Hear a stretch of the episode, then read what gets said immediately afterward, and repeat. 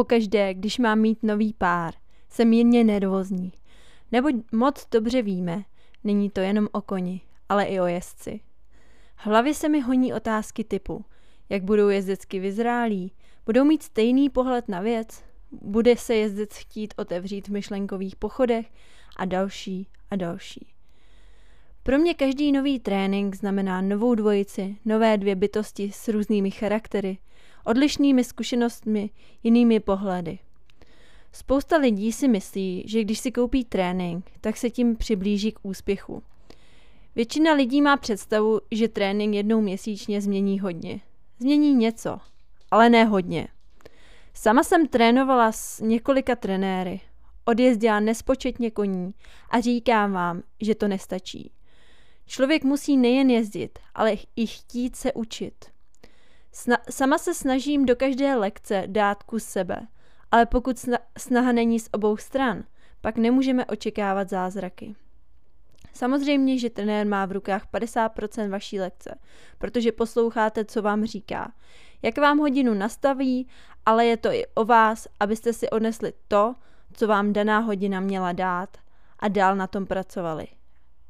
Protože jinak veškerá snaha přijde v niveč.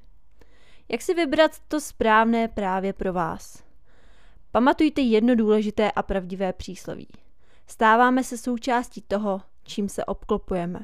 Váš trenér nemusí být kamarád na párty, ale musíte mu věřit, že to není jen o penězích a slibech. Kolikrát dobrý trenér nemusí mít všechny medaile, ocenění světa a ústa plná slov, ale musí mít cit pro vás i koně.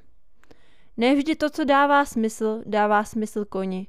Pokud vám trenér doporučí používat jakékoliv vyvazovátka, udidla a šporny jakožto řešení, nebo jako odpověď na otázku, co mohu udělat více, aby to bylo lepší, pak o svém trenérovi a jeho umu můžete pochybovat. Pokud hledáte rychlá řešení za málo snahy a času, pak jsou pro vás právě obchody s pomůckami ideálním místem. Jestliže chcete na sobě pracovat bez vyvazovátek, pak investujte více času do ježdění, vzdělání a do kvalitního trenéra, ne tyranéra. Pokud chcete vyhrávat na závodech, nemusíte vždy jezdit pomocí zkratek, ale hold nepojedete ve čtyřech letech s vaším koněm rok obsednutým hned do KMK. Ano, můžete už ve třech letech s koněm skákat, ale pak můžete očekávat brzké zdravotní problémy vašeho čtyřnohého přítele nebo vašeho zdroje ke slávě nebo zdroje k penězům. Záleží na vašem pohledu. Pokud uslyšíte v hodině, že máte mít v ruce minimálně kilo, tak to radši zabalte, protože stačí, když kilo nesete z obchodu. Umíte si představit, že máte kilo v puse? Ano, stojí to peníze, čas a nervy. Ale pokud na tohle nemáte nervy, tak si vyberte radši jiný sport, třeba box, protože kůň si váš vztek nezaslouží. Radši se bude pást a nebude o vás ani vědět. Když byste radši šáhli po byči, tak si nejdřív šáhněte do svého svědomí, jestli to opravdu za to stojí. Používáte ho oprávněně, nebo jste zastáncem sada masa, tak to jste si asi spletli parketu, pokud jste si vybrali druhou odpověď. Udidlo není k tomu, abyste na něm posilovali, ale abyste se s koněm propojili v tanci. Šporny nejsou k tomu, abyste s nimi byli ještě víc sexy, když neumíte správně používat pomůcky, ale k tomu, abyste více zneviditelnili pomůcky, pokud už umíte správně jezdit. Váš kůň neřeší, jestli má na sobě eskadron nebo slupku za 300 korun, ale řeší správně napasované sedlo a udidlo.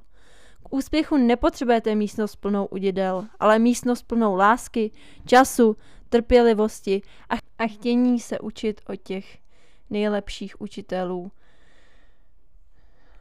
Nemluvím o lidech, ale o koních.